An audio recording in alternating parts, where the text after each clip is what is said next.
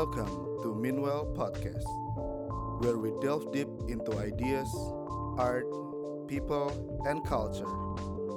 Stories are being made everywhere, and something is always happening somewhere.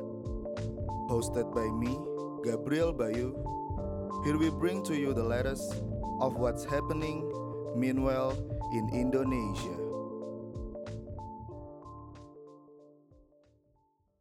Oke, okay, what's good everyone? Welcome to Meanwhile Podcast episode pertama bareng aku nih Gabriel Bayu sebagai hostnya.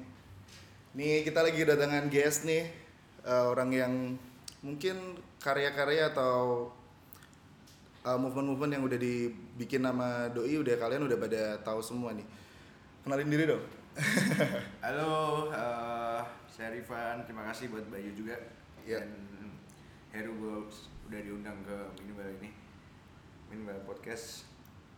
Oke, ngobrol apa nih, Bay? Kenalan dulu lah. Beneran? Oke, Iya. kenalan. Apa, nih Apa semuanya udah kenal sih, jangan-jangan? Kagak lah. apa yang perlu dikenalin nih, Bay? Dikenalin lo siapa? Eh kamu siapa?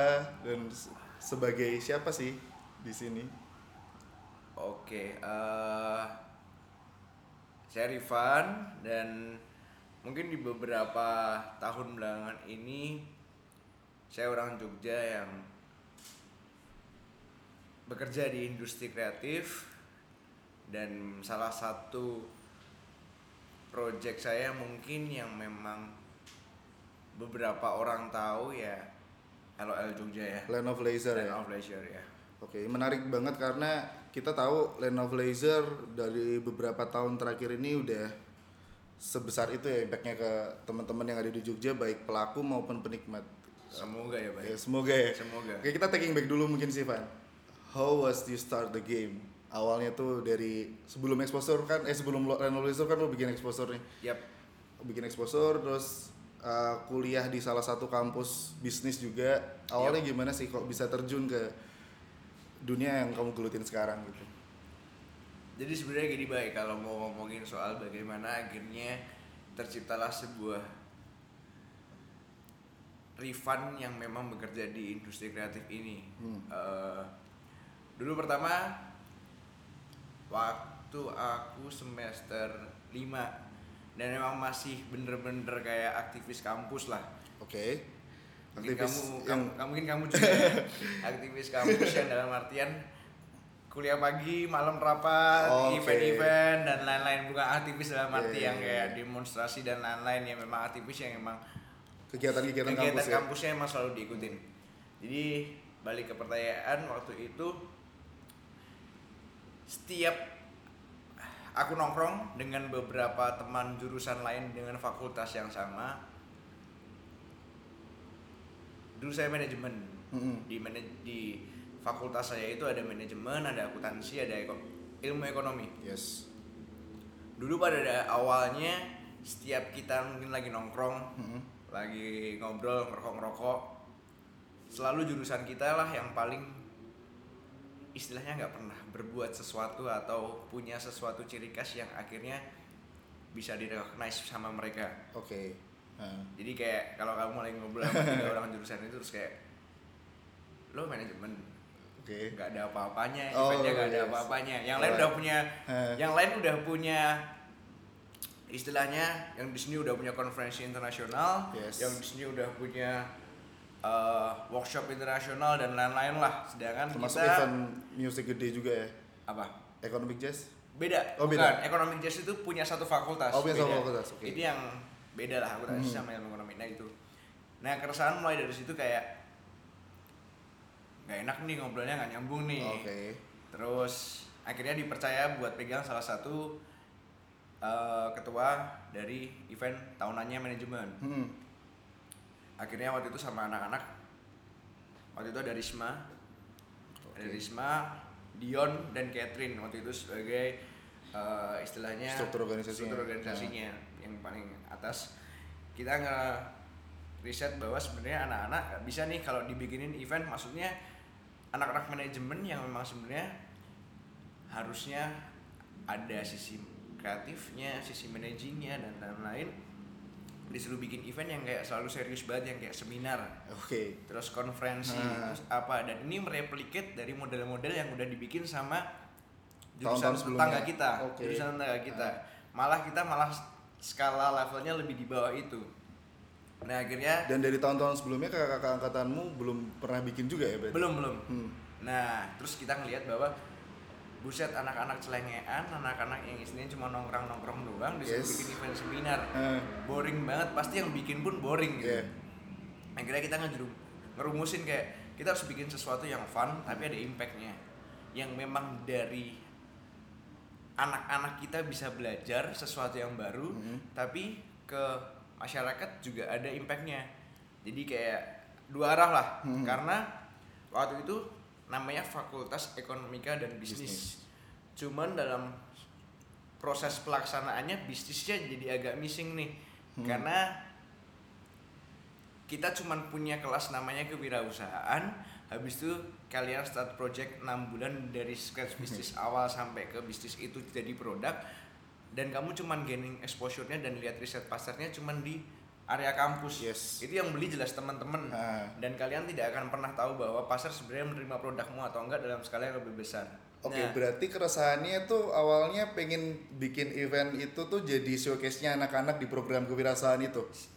pada dasarnya fondasinya dulu itu Itu Pak awalnya. exposure ya Ah, exposure. Iya, exposure dulu pada dasarnya fondasinya itu jadi di mana satu biar biar ngobrolnya nyambung aja nggak mau Oh, lagi diledek nggak mau lagi diledek ini yang Ah. pertama yang kedua lebih di satu sisi ini adalah proses kritis pengkritisasian kita dengan jurusan dan gimana anak-anak ya. UGM ini juga sendiri bisa dapat eh, pasar nge-capture pasar yang sebenarnya ada tuh di Jogja seperti apa ya akhirnya memang ekosistemnya tumbuh jadi kayak ada brand-brand lain itu juga dapat impact dari situ. Maksudnya seperti itu waktu dulu itu bikinnya. Nah udah karena terjun di situ ya udah akhirnya kecemplung.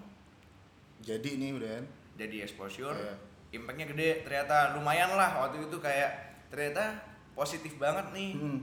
eh, Dan itu animonya. aku salah satu ini sih ikut yang ngantri dari pagi buat bisa masuk biar dapat kayak eksklusif guest gitu loh. seorang mas kebanggaan kebanggaan Maksudnya kan ya support gitu, loh. Iya, support iya, dan iya. juga kapan lagi nih Jogja akhirnya ada event kayak gini. Nah itu kan itu di 2015 ya kalau itu salah. di 2000 ya 15 2015. Berarti eh, kamu cuman eh, ngehandle itu di tahun pertama atau sampai itu di tahun pertama Tahun pertama aja. di tahun pertama aja Terus diwarisin lah ya ke diturunkan ya emang buat sarana belajar anak-anak adik kelas aja ya Oke. Tapi sebagai ya gak bisa dipungkiri dan udah pasti kamu dan teman-teman yang tadi disebutin itu kan pelopor ya. Sampai hari ini sampai tahun ini masih monitoring gak sih sama exposure yang udah berjalan bertahun-tahun ini? ya jadi exposure kan sebenarnya as in co-founder aku Mm-mm. Dewi Karisma Putri dan Mario Kurniawan Ya. ini bertiga iya kita masih monitoring jadi monitoring dalam artian kalau emang ada yang mau nanya ke kita mau ada meluruskan atau ada butuh butuh butuh lah kayak kita welcome gitu. Hmm. mau butuh apa sih? Eh, secara koneksi atau memang Oke. bagaimana strateginya? Mau tahu dulu fondasi awalnya seperti apa? Karena istilahnya estafet buat dari titik aku sekarang sampai ke Iya. titik kelimaan pasti udah banyak missingnya kan pasti dari Yes. tahun ke satu kedua udah pindah ke ketiga kan Hmm. pasti miskomunikasinya juga Iya. banyak ketika dia emang mau balik lagi langsung nggak aku mau bo- Itu masih terlalu terbuka ya. briefnya gimana ayo dong Oke, ngobrol. siap siap. Years after setelah akhirnya exposure ini jadi kayak eh, benchmark ya atau titik awal lo mulai movement ini akhirnya prosesnya ngebangun Land of Laser ini awalnya gimana nih? Kenapa nggak waktu itu tuh kasarannya kan kamu co-foundernya nih sama teman-teman ya udah di ini take over aja jadi project yang kan kalau banyak kita sekarang lihat di kampus-kampus di Jakarta tuh awalnya ada satu project pensi kampus yang akhirnya di take over sama alumni buat jadi project di luar kampus gitu. Nah, Iya. akhirnya bisa tercetus Land of Laser. sebenarnya memang banyak juga yang kayak bilang udah lah Van diambil aja karena behaviornya pasti udah beda Mhm. valuesnya juga pasti udah beda fondasinya pasti juga udah beda dan lain-lain ketika memang waktu itu aku ambil lagi berarti fondasinya dan awal per, akar permasalahan bagaimana dan kenapa urgensi event ini harus ada hilang dong Bung. hilang dong bay karena Oh, iya. di satu sisi tadi aku ingin membuat event ini juga sebagai salah satunya bagaimana kampusku ini juga bisa jadi salah satu media yang Hmm. dari orang-orang dari kampus sendiri ini juga bisa tadi ngasih exposure pasar Yes. terus kayak proses tadi kayak Hmm. pengkritisasianku ke kampus bagaimana harusnya bisnisnya ini juga tetap harus bisa di develop Oke. kayak gitu dan di sisi yang lain adalah aku juga ingin berharap bahwa banyak anak-anak yang kira bisa belajar dan berproses di situ Yes. karena tidak memungkiri bahwa mereka akan bisa jadi kolaboratorku mereka bisa jadi malah mungkin even aku akan belajar dari mereka Iya, juga iya. terhadap sebuah evaluasi evaluasinya juga pasti gitu dan orang hidup mau bawa apa sih bay pasti mau juga ngewarisin juga kan Iya, legacy gak sih? legacy Iya. iya oh masih ada nama Mario masih ada nama Risma masih ada nama Rifan mungkin di situ juga kita juga ya seneng lah Iya. lihat adik-adik kita juga akhirnya bisa berproses gitu Lanjut nih akhirnya sampai Oh, iya. eh, di tahun memulai expo eh, nah Land terus Leisure tuh. ada akhirnya salah satu orang dari Jakarta Ya. nawarin kita buat pegang salah satu project sama Creative Market Yes. dulu I heard that. di Central Park lah nah habis itu kayak Kenapa disebut namanya? Euphoria Project Oke. Euphoria Project jadi kayak pertamanya emang dia mau bikin oke exposure aja cuman kita backup dari belakang. Hmm. kita nggak bisa karena exposure emang udah aku warisin istilahnya kayak gitu. Ah. ya udah mau bikin Eu- Euphoria cuman akhirnya mungkin nggak tahu dengan ada terkendala beberapa masalah atau mungkin memang dari Jakarta juga emang lagi sibuk buat nyiapin project yang lain waktu itu akhirnya di hold projectnya. Nah sedangkan timku udah kebentuk nih. Oke, ha. timku udah kebentuk akhirnya simple adalah waktu itu aku sama Mario masih di inget banget beneran masih di depan Starbucks Yes. eh, Amplas Hmm. yang kita masih ada LOL 2 Hmm. habis itu eh kok LOL 2 sorry exposure kedua Hmm. cuman bilang sama Mario kayak wah Mar enak banget ya mereka bisa bikin di atrium dulu kita mau di atrium aja duitnya nggak ada Iya, ha. Kapan ya kita dikasih kesempatan buat Hall bikin Hall B doang kan dulu dulu ya? kan hall hall B Ah. di atas kecil banget karena dulu kita ditembak hampir mungkin nilainya 350-an something lebih. Yes. terus akhirnya kita balik badan di situ akhirnya kita ke Starbucks dipanggil lah sama namanya eh, Pak Aris Oh yes. yang memang pegang LOL sekarang Hmm. juga as a, a brand dia manggil dalam artian kayak mau nggak bikinin kita event tapi yang bener-bener lebih gila dari exposure. dari bukan dari exposure ya emang bener-bener lebih gila dari apa yang udah ada Oke. karena kita Berarti juga- udah beyond ya. Iya kita nggak menganggap memang bukan persaingan kita dari exposure juga, cuman kayak oke kalian mau nggak bikin sesuatu yang lebih gila lagi? Hmm. Ya anak-anak kampus habis punya mimpi ini balik badan istilahnya kayak ditantang. Hmm. Ya udah jadiin, jadiin. Jadi Jadiin. situlah akhirnya ada LOL.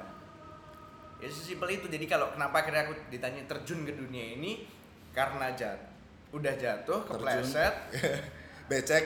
dijorokin Oke. dijorokin Dijorokin. Mau, mau udah mau bangun juga udah susah Oke oke menarik sih sebenarnya. Terus kan eh, kamu sendiri punya agency kan? Ya Namanya Rimak. Sebenarnya eh, Rimak dulu atau Land of Laser dulu sih prosesnya? jadi lucunya adalah sebenarnya kita itu dulu waktu di perjanjian waktu bikin LOL dengan pihak Amplas kita kan harus punya institusi karena tidak mungkin perseorangan Alright, iya iya. iya. waktu itu udah kayak nyari-nyari nama apa ya namanya apa namanya kalau mungkin kalian dengar ketawa sih dulu namanya pertama bertiga project karena sesimpel itu kayak oke gue mau bikin invoice gue mau bikin quotation ya udah pakai Yes. nama bertiga project gitu. Terus entah out of nowhere ada random kita ditawarin kayak sebuah pihak asuransi gitu yang ngobrol kayak namanya apa? Bertiga wah disaranin waktu itu bay.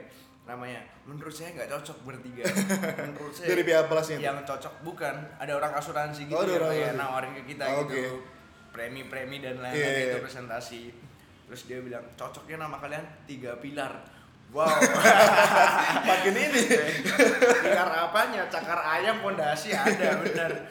Nah itu terus akhirnya dicari-cari lagi akhirnya kita namain Rimak Rimak sebenarnya itu tadi eh, simpelnya adalah Ren Rifan Mari Kurniawan Dewi Karisma. Oke itu jadi singkatan nama. Itu sebenarnya singkatan nama Dari cuman memang ya memang dalam artian ya namanya Rima kan juga kayak ingin menandai memberikan kayak gitu-gitu sebenarnya dalam bahasa uh, filosofisnya kayak Yes. gitu padahal tapi sebenarnya dalam proses pengambilan namanya Rimak itu juga dari nama dari founder-founder awal itu akhirnya sampai sekarang memang masih pertahankan jadi awalnya karena emang ini ya kalian udah ada dulu udah Ada dulu. udah ada project yang siap mau dikerjain nih iya cuman karena ya birokrasi lah teman-teman Iya, iya, iya, birokrasi iya, iya. dengan sebuah mall si Amplas ini kalian membutuhkan sebuah badan usaha. Iya. Iya. jadi Rimak selama 2 tahun pegangnya cuma satu project. Sama dua tahun? Selama 2 tahun ya karena emang itu 2000 berapa tuh of Laser 2015 2016 kan berarti. 2015, 2016. ya itu pertama kali kita rimak-rimak karena kita juga masih kuliah waktu itu. Hmm. ya udah satu proyeknya LOL LOL doang. Kerjanya cuma tiap tahun setahun Iya. setahun. Ambil kuliah. Berarti gede banget tuh duitnya bisa buat makan setahun tuh waktu kuliah kan makannya Oh, iya, iya. makannya mas bapak ibu masih kasih makan Oke, aku penasaran sebenarnya ini sih. Siapa yang siapa yang came up dengan nama Land of Laser yang disingkat LOL itu kan nama yang wah gak kepikiran nih. Biasanya itu kata-kata yang biasa keluar sehari-hari di kita chat sama orang kita lol kita ketawa kayak gitu-gitu. Iya. Akhirnya siapa yang came up dengan ide yang bisa dibilang brilian juga sih nama itu gitu. jadi sebenarnya nama itu kita memang waktu itu brainstorm udah bareng-bareng dari emang kita bertiga sama ada pihak dari Plaza Marukmo Hmm. juga dari Plaza Marukmo datang dengan idea kayak aku pengen bikin sebuah tempat yang memang ini jadi bisa leisure time-nya semua orang Hmm. pengen dari pagi sampai malam orang-orang bener-bener bisa ngerasain leisure di situ bener-bener bisa ngadirin kebahagiaan ketawa seneng dan lain-lain gitu nah kita breakdown dari emang konsep dan emang ide dari mereka ya akhirnya kita came up dengan nama Land of Leisure Iya. jadi memang sebuah tempat yang memang bisa ngadirin leisure buat para pengunjungnya karena itu kan juga jadi salah satu values buat mall Iya. leisure Hmm. nah jadi kita memang bikin tempat untuk leisure orang-orang yang memang datang itu dan di event maupun di mall itu Hmm. dan memang di kalau orang-orang kan kadang-kadang event saya aja event aku aja belibet gitu loh ada ngomong land of leisure land of leisure di tahun pertama belibet banget terus kayak sebenarnya yang menarik adalah ya udah disingkat aja singkatannya lol kan orang jadi lebih gampang Iya. kalau nggak Iya. lebih nyantai Lol, gitu iya. dan ya itu sebagai dari salah satunya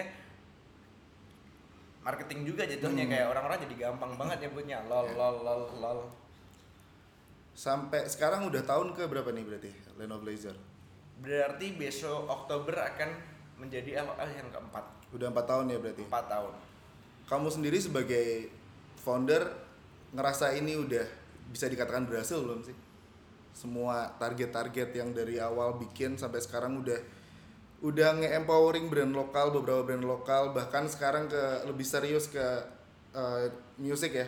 ya Udah ngerasa ini berhasil belum? Tolak ukurnya tuh apa aja udah tar ini belum? kalau kita mau bilang tolak ukur mau bilang achieve atau enggak aspeknya pasti banyak Ha. karena di satu sisi semua orang pasti dan semua shareholder pasti punya targetnya masing-masing Yes. dari Plaza Ambarukmo juga punya Hmm. target dari Rimak sendiri juga punya target dari Hmm. brand juga punya target dari musisi dari masyarakat semua punya target ya memang kalau mau dibilang kalau kita dengan eh, apa namanya pihak shareholder mall aja gitu kita apa kita achieve lah. Cuman di satu sisi kalau dari dalam pribadi juga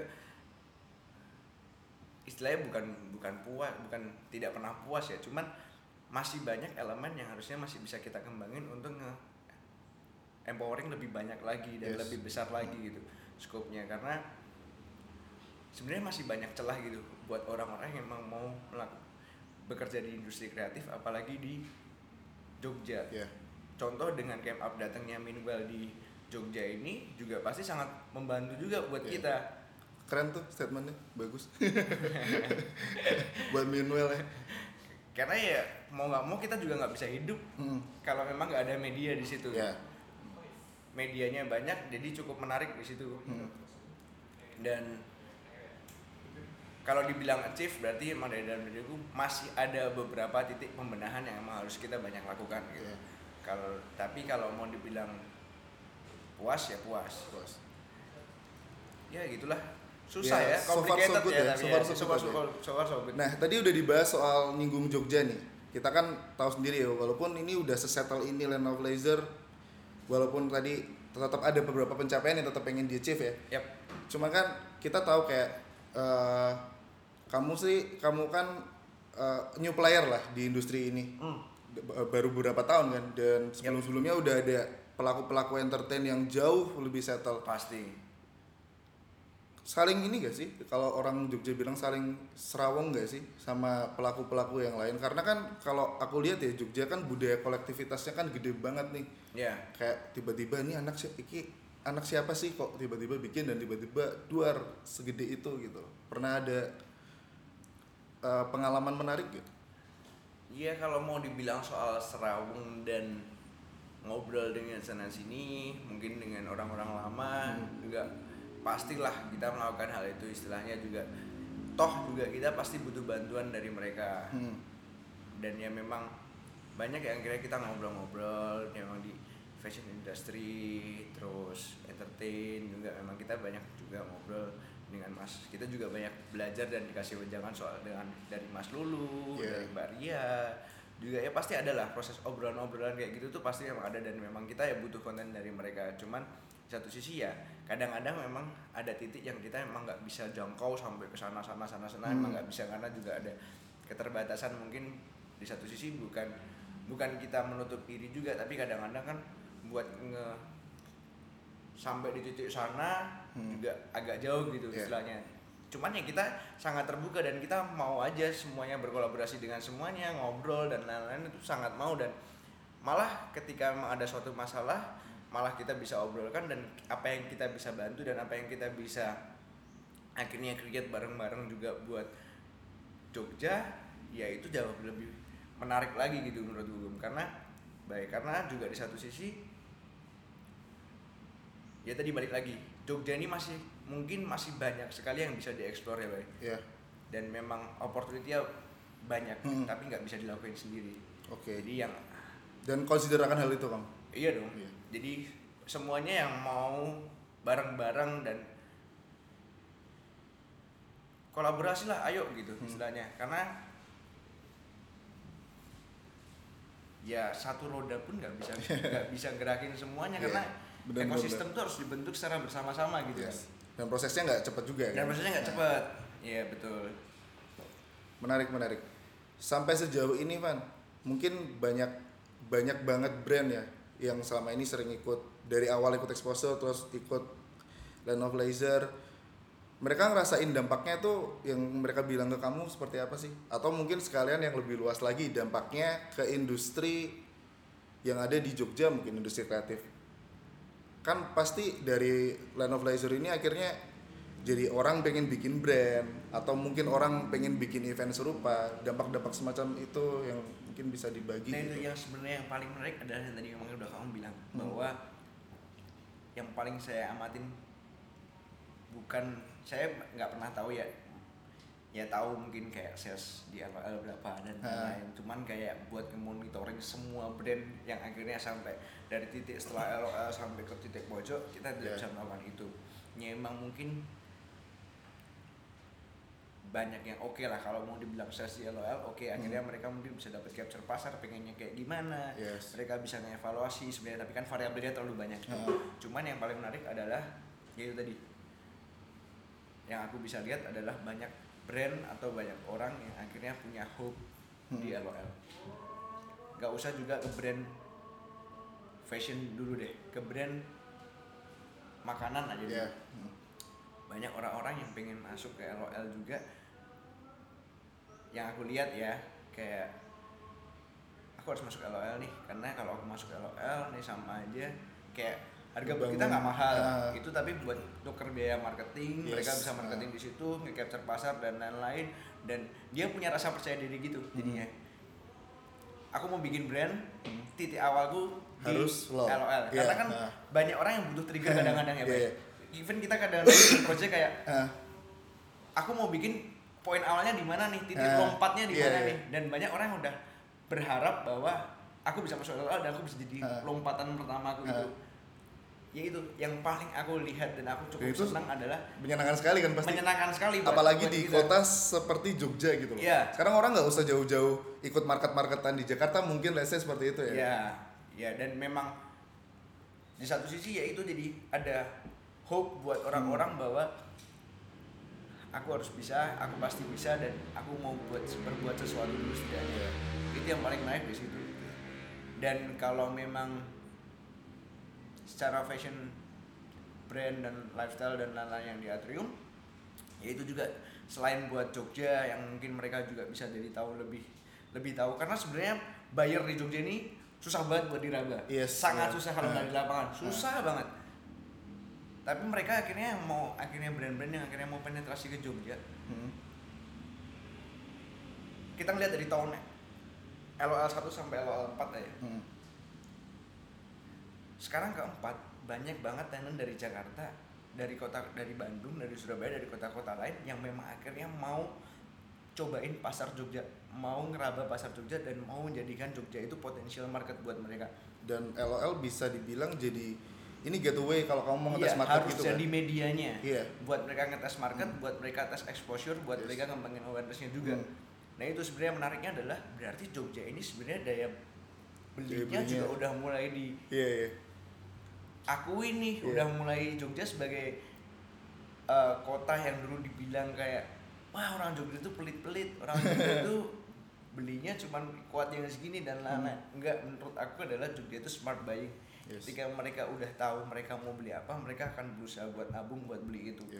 jadi mereka lebih bisa memilah-milah soal apa yang harus dikeluar dan apa yang harus disimpan. Nah itu ya itu menjadi salah satu menurutku ya kerennya adalah di situ juga orang akhirnya punya hope yang kedua juga akhirnya kita jadi salah satu media bagaimana brand-brand juga mau mengembangkan potensial marketnya di Jogja Nah, Baik di sih. dalam brand dari Jogja maupun dari luar ya bahkan ya. ya National brand. Oke, tadi kita sempat sebelum kita nge-record ini, sebelum kita take, kita sempat ngobrol di luar kan soal brand-brand nih sekarang ada banyak beberapa brand yang ngalamin titik dalam tanda kutip lesu ya kan. mungkin ya baik Ya. ya juga Nah, sih terus pertanyaannya jadi gini nih. Kamu sebagai pelaku curated market gitu. Urgensinya sebuah curated market untuk brand-brand yang di Jogja maupun brand-brand yang lebih luas di dari Jakarta, Bandung dan seluruh Indonesia untuk beberapa tahun ke depan tuh gimana?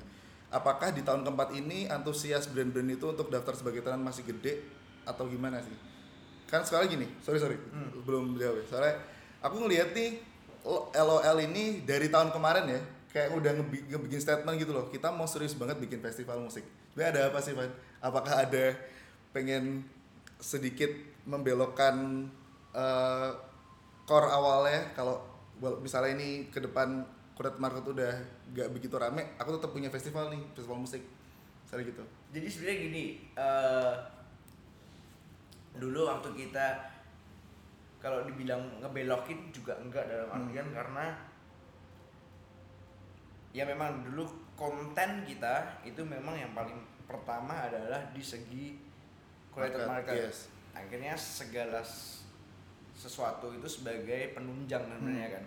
Dari segi musik, talk show, workshop, karena juga ada keterbatasan dana lah, keterbatasan eh, ide waktu itu dan lain-lain. Dan di tahun ini kalau mau dibilang dari tahun lalu mungkin kalau statementmu kita berusaha ngefokusin kayak kita mau statement kayak oke festival musik Ya. sebenarnya enggak dalam artian kita akhirnya berusaha ngelepas satu-satu event penunjang ini jadi sebuah konten Oke. Jadi, Hah? semuanya jadi konten Hmm. konten utama karena kita ngelihat pasarnya jadi Oh, iya. orang yang akhirnya dulu itu kita berharap gini nih selalu setiap dalam kurasi musik kurasi talk show orang ini bisa nge-represent brand-brand yang ada di sini nggak Yang datang kan? Iya yang datang ini Ah. bisa nge-represent brand-brand ini nggak? Iya. Akhirnya bisa melakukan pembelian nggak? Hmm. Yang talk show ini datang bisa nge-represent brand ini nggak? Bisa Iya, iya. beli ini nggak? Hmm. dulu kan selalu muaranya adalah ujungnya adalah ke gimana sales Iya. brand itu tetap bisa Siap. bagus Ah, benar-benar. Nah akhirnya kita ngecoba itu di eh ngelihat perilaku pasar bahwa oh menarik nih orang Jogja. Waktu dulu salah satunya sempat kita bikin sebuah gimmick di dalam artian ketika kamu belanja senilai Sekian. satu juta Ah. rupiah, kamu langsung dapat VIP pass ke rooftop. Oke. Kita lihat bahwa pasar waktu itu nilai transaksinya hampir di atas 1,9 miliar. Yes. Berarti harusnya ada berapa orang yang harusnya nukerin VIP pass kan? Iya, harusnya. Yang nukerin tiga satu hari itu. Tiga. Iya. Berarti- oh iya, iya. tiga, arahnya sih. Jadi kita ngelihat Nah. bahwa oh ternyata di L Hmm. LOL ini orang yang mau datang nonton emang udah beneran nonton, orang yang mau datang talk show beneran mau datang talk Hmm. show, orang yang mau cuman meet and greet datang cuman mau meet and greet, orang yang mau tadi nonton musik juga cuman Iya. nonton musik. Berarti kayak setiap konten udah ada audiensnya udah sendiri ada kan? audiensnya ada Ah. audiensinya masing-masing makanya dari itu kita Kuatin. udah udah nge, ke- Hmm. ngepisah ini sebagai konten-konten konten tersendiri Iya. dan tahun ini akhirnya kita ngelepas talk show workshop bukan di sebagai atrium lagi Di mana besok? besok akan ada di Gadri akan ada di Oke. mungkin salah satu konsep juga kita mungkin akan ada di bioskop dalam studio Wow. nah itu yang udah dikasih bocoran nih ya. kita kita emang bikin ini sudah sebagai sekarang tahun ini gilirannya show sama workshop jadi konten sendiri Oke, oke. Nah itu jadi kalau That's mau dibilang sih. festival musik bukan karena even curated market kurasi kita tiap tahun selalu naik. Yes. Kita kurasinya selalu naik, selalu naik, selalu naik. Kalau kita mau dibilang udah geser ke musik, berarti kita udah nggak mikirin curated. Kurasinya aku rendahin dong karena kuantitinya pasti Yes. akan belas dan Ah. akan lebih besar. Tapi enggak, Hmm. kurasinya terus kita tetap jaga, malah lebih kita jaga lagi. Dari segi boot tahun ini juga kita bakal rubah semuanya. Jadi memang ada penyegaran dari segi boot, di luar pun juga seperti itu. Jadi kita memang bukan mengarah ke festival musik, kita mengarah ke festival iya, cuman Iya. bukan festival as in musik, tapi ya festival aja gitu. Dan Balik ke semuanya muatin masing-masing konten itu iya, ya. dan semuanya emang dikurasi Yes. serius gitu. Hmm. Nah, musik punya bagiannya sendiri, marketnya bagiannya sendiri, talk show workshop punya bagian sendiri. Ya semuanya udah punya, semuanya udah bisa menjadi konten masing-masing lah. Yaitu cara bagaimana akhirnya kita salah satunya kita ngembangin market lebih besar lagi, orang-orang akhirnya kita bisa grab jauh lebih besar lagi karena semuanya udah punya konten masing-masing. Di s- lain sisi, ya gimana caranya orang yang datang itu benar-benar puas sama apa yang mereka cari karena semua orang interestnya juga udah beda-beda nih. Iya. Nah itu sebenarnya bukan arahannya kita ke festival musik enggak, cuman ya udah itu tadi konten masing-masing aja. Kalau tadi balik ke urgensi curated market dalam tahun ini dan Oke. mungkin terdekat dua tahun ke depan deh. Kalau mau dibilang sebenarnya cuman bisa aku cuman punya kapasitas juga buat ngomong di Jogja ya sebenarnya Iya. nggak bisa dalam artian secara nasional gitu. Yang kita ngelihat masih di Jogja sendiri banyak akhirnya sekarang juga orang-orang Jogja itu mungkin ya juga secara awareness ada yang mau beberapa nggak tahu brand-brand Indonesia brand-brand lokal itu punya quality yang sebagus ini sekarang. Nah mereka itu perlu langsung datang melihat dan memegang.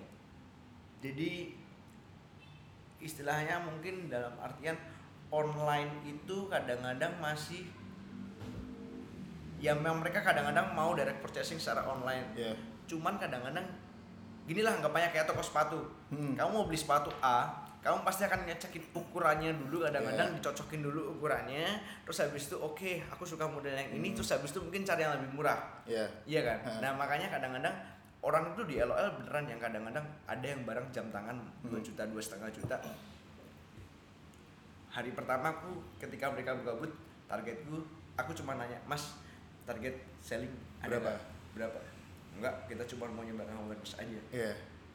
jadi target sales nol Hmm. iya nol lah kita juga mau main-main di Jogja senang-senang aja di Jogja tapi di hari ketiga berapa mas sales nggak nyangka 25 jam 28 jam Eh, ya itu ternyata mereka tuh bener-bener lihat orang-orang Jogja itu yang bener-bener lihat produknya terus habis itu megang kayak hah ini ada brand Indonesia kayak gini Oh, iya, Dan iya. orang-orang Jogja tuh sebenarnya quality itu bener-bener diukur Yes, banget yes, loh yes, jadi yes. kayak soal Jogja ya. Jogja Ah. yang tampilan booth menarik, produknya bagus, uh, VM-nya bagus, visual merchandising-nya bagus, itu mereka bakal lebih tertarik banget dan mereka mau lihat produk itu secara bener-bener dan malah lebih menghargai gitu maksudnya Yes. baik. Ah. Karena jadi orang nggak cuma merhatiin brandingnya Hmm. doang tapi merhatiin soal quality of produknya Yes. oh gila ini bisa dibikin handmade gini ya kayak gini oh natural ada ya dan lain-lain mereka juga teredukasi gitu Mereka sudah sampai di tahap itu untuk di Jogja berarti. Tarafnya, Iya, teredukasi. secara konsumer ya. Iya. Konsumernya emang udah mulai kayak Hmm. gitu. Dan kita makanya berusaha buat kalau bisa emang owner jaga sendiri di booth. Oke. Karena orang Jogja Ah. pasti akan banyak tanya di Hmm. situ. Kayak oh ini brand dulu gimana sih mas? Kok bisa bikin kayak gini sih mas? Hmm. Rasa ingin tahu orang Jogja sebagai kota pelajar ini besar gitu loh. Yes, Nah ah. itu yang sebenarnya menarik di situ. Jadi kalau Artensia, apakah ketika masuk market itu masih cukup efektif di Jogja? Menurut aku masih ya karena tadi Yeah. polanya masih seperti itu Yeah. di Jogja dan buktinya beberapa brand nasional Hmm. yang gaining datanya bagus apalagi beauty industry ya kalian Yes, kita itu, tahu beauty itu industry baru juga, bagus-bagusnya banget sih. juga satunya bagus banget dan mereka punya dat- datanya juga pakem bagus Hmm. banget gitu risetnya mereka bagus Yeah. mereka juga masih pengen offline di Jogja dan di beberapa kota juga mereka masih pengen offline karena ternyata sekarang dia ikut eh market offline ini Hmm. yang nggak kejamah di dunia digital ternyata tuh masih banyak banget Yes. dan emang tahunnya emang harus tahu dari Hmm. offline offline market kayak gitu Ditambah lagi kalau tadi kamu bilang dan aku juga sepakat sih, maksudnya kayak Land of Leisure udah bisa memberikan added value yang nggak cuma selling ke brand gitu. Apalagi Harus. brand yang baru memulai. yap bisa dalam segi branding itu kayak eh, kayak implementasi uang marketing yang pakai cara lain lah ke event gitu iya betul, kan betul. Mengalihkan. Mengalihkan Iya. strategi marketing ya. Menarik banget. Jadi masih pede nih dua tiga tahun lagi buat curated market di Jogja masih pede. Sampai saat ini ya pede lah. Iya. dalam artian juga ya itu tadi balik lagi selama market Hmm. juga masih apa maksudnya brand-brand juga masih butuh kita ya kita pasti akan selalu berusaha buat jadi media betor buat mereka. Alright. Tapi tadi menarik juga Van kayak ngobrol sama kamu ngeflow banget ya tinggal ngalihin dari beberapa jawaban gitu loh. Nggak kelar-kelar tapi. Soal- bosenan yang dengerin soal kurasi brand. Soal kurasi brand soal kurasi brand. Oke Oke, jadi kalau empowerment is the mission, tapi tetap image event it dan juga menjaga kualitas audience is another thing. yap.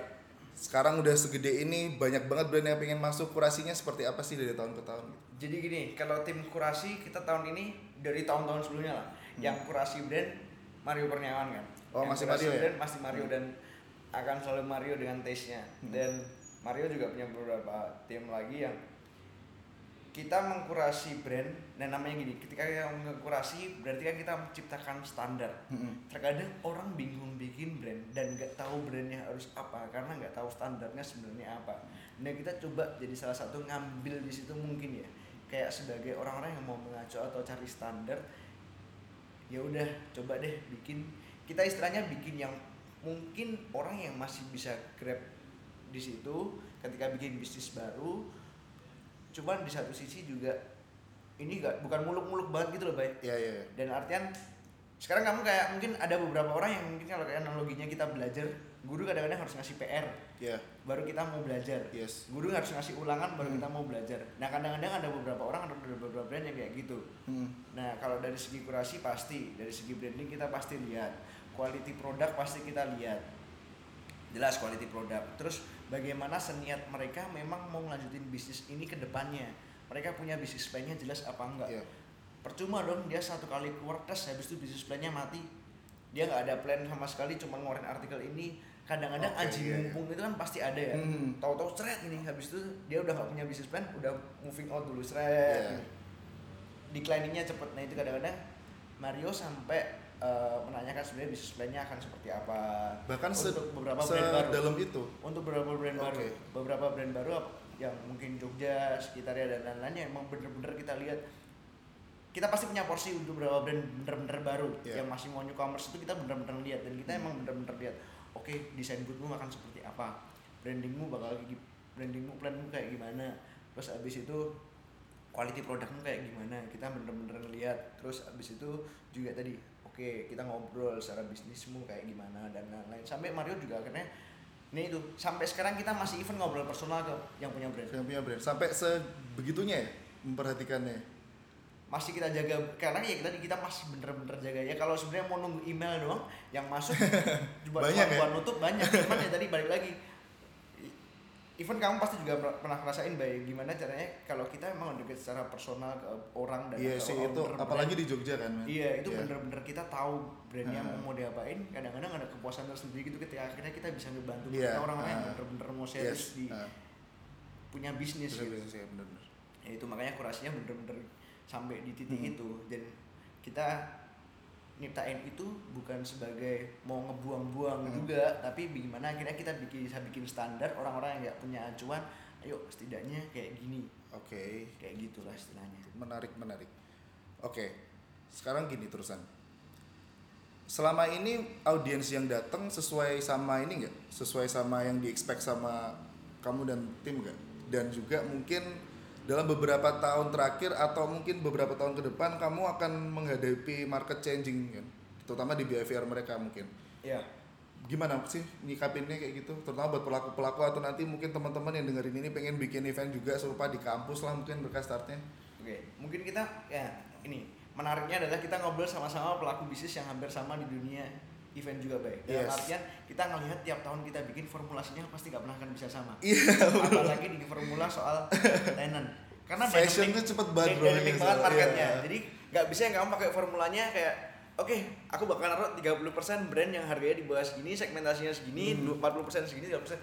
Tiap tahun tuh kita harus ngeriset bener-bener behaviornya berubah apa enggak. Iya. Ngelihat sekarang oke, nggak memungkinin ya banyak anak-anak Jakarta yang datang ke Jogja salah satunya juga ngebantu Hmm. buying powernya buat orang-orang Iya. Jogja ini dan kita ngelihat itu juga akhirnya kita banyak berusaha ngerubah formulasinya kayak oke sekarang eh, lebih arahnya ke sini nih bukan kita berusaha ngikutin market emang pasti kita akan berusaha ikut market juga pasar kayak gimana tapi emang pakem kita pasti tetap ada kan Hmm. sama emang kamu bikin event juga pasti ada values-nya, aku juga bikin event pasti ada fondasi, ada values-nya. Iya. Nah, itu tetap kejaga, cuman kita juga tetap tiap tahun formulasinya berubah Tetap sesuai harus riset pasarnya terus ya? gimana, Iya, harus ha. terus.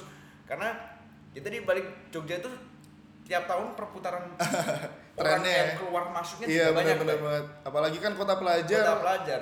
tren baru masuk, Yes. informasi baru masuk. berapa puluh ribu orang yang keluar di tahun itu iya. yang itu Siap. sebagai Itu benar dana banget sih. kita dan berapa puluh ribu lagi Ah, orang yang masuk yang di satu sisi, di satu sisi challenging tapi tetap ada solusinya karena mereka keluar masuk gitu loh. Iya iya kan? iya iya. Basicnya sih di situ. Iya iya betul. Makanya kadang-kadang oke di tahun ini daya belinya mungkin bisa meledak bagus banget terus Ah. bisa tiba-tiba slow down banget bisa Yes. meledak memang Ah, gitu. benar. serunya di situ Iya. sebenarnya. Oke, mungkin lagi ke pertanyaan terakhir ya sih ya. Oke baik. Pertanyaan terakhir mungkin kenapa Jogja dan dalam beberapa tahun ke depan mungkin apa harapanmu sebagai pelaku kreatif industri Jogja sih? Kenapa Jogja? Hmm. Ya ini banyak yang aku akhirnya ngobrol juga sama beberapa orang lama di Jogja Iya. kayak Mas Lulu gitu. Hmm. Yang maksudnya sosok yang emang membanggakan sekali di Jogja Mas Yes, Lulu dan ah. Bibi yang akhirnya dia harusnya bisa aja exposure internasionalnya udah gede Iya. di nasional Hmm. Jakarta mungkin emang ya Hmm. oke lah buat dia sangat oke cuman dia memilih tinggal di Jogja sama banyak aku belajar dari dia ketika kamu di Jogja itu tuh kamu kaya nggak cuman kayak as in material gitu loh. Ya.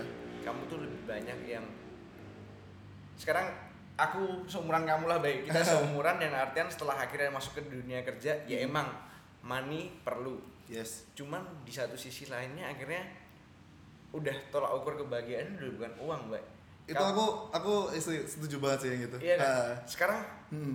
Bayangin mbak sore sore jam 5 kamu pulang kantor kamu kayu sepedamu kamu cari gorengan kamu cari es dawet Kalau orang-orang tuh masih ada yang bangun siang, mancing sampai sore, buka angkringan sampai subuh, bangun siang kayak Cuman gitu. di Jogja. Cuma di Jogja kayak cuman gitu. di iya. Jogja Ah. yang iklimnya kayak gitu Iya. yang beneran kamu masih hari ini meeting berapa ya meeting 4 meeting 5 oke nggak apa-apa meeting Kekejar. 4 meeting 5 kekejar Iya. habis itu masih bisa nongkrong lagi Iya, cuma di Jogja gitu Iya, iya. ya memang oke mau bilang secara full secara material kaya-kayaan sama orang Hmm. Jakarta ya kalah lah Iya, tapi tolak ukur bagian bukan uang cuman aku setuju fulfillnya kita tuh udah beda Yes, gitu. man. Feel that. kita nganuin hati iya. kita tuh udah beda dan Jogja biarlah tetap jadi Jogja yang seperti ini Ah. harapannya adalah ya Jogja tetap jadi Jogja yang emang ya udah apa adanya aja yang memang orang-orang masih jadi kalau aku bilang Jogja ini rumah karena mungkin dulu waktu aku SMA waktu kuliah kita kayak Jogja itu rumah Jogja itu rumah bosen sih. Iya. karena kamu sama aku juga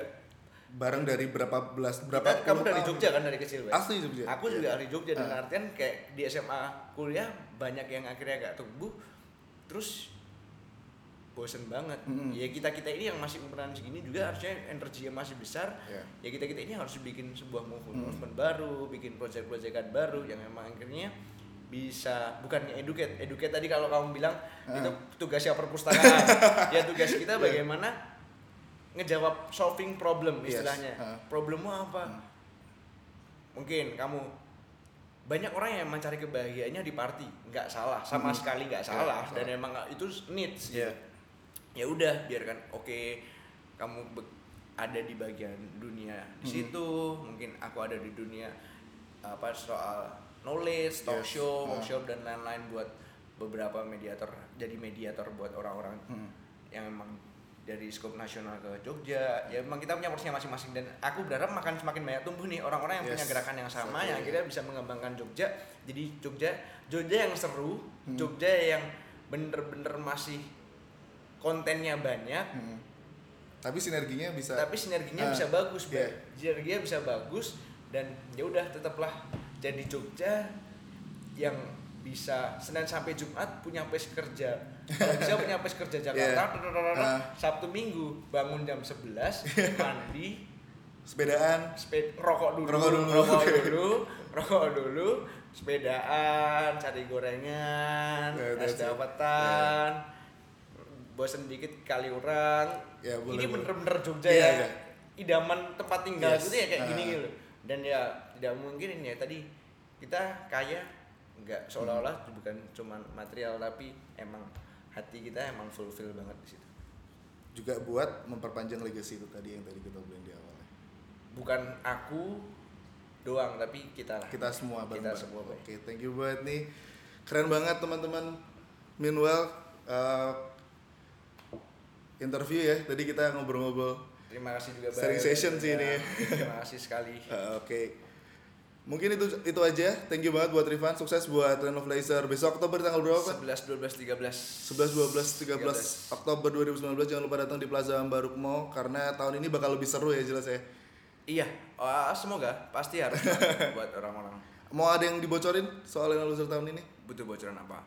Line up internasional? Line up internasional pasti udah diumumin waktu podcast ini keluar. Oke gitu ya. Oke, Iya, berarti iya. pantengin Instagram aja ya. Pantengin Instagram. Ya kalau mungkin belum keluar ada beberapa brand nasional, band nasional juga ada Danila, ada 420, Dadams. Dadam, Dadam udah diumumin. Udah diumumin ya? bocoran. Hah? Bara Suara, Oke. Sal Priadi, Nadine Abisa dan lain-lain lah. Wow, itu kayak bakal jadi huge festival banget sih pasti yang Ya kalau ini kejar tayang berarti dapat bocorannya. Iya, kejar tayang kok ini kejar tayang.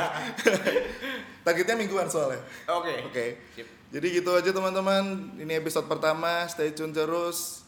And we are meanwhile. Saya Sukses terus, bye. siap. Thank you, Van. Saya Gabriel Boy signing out.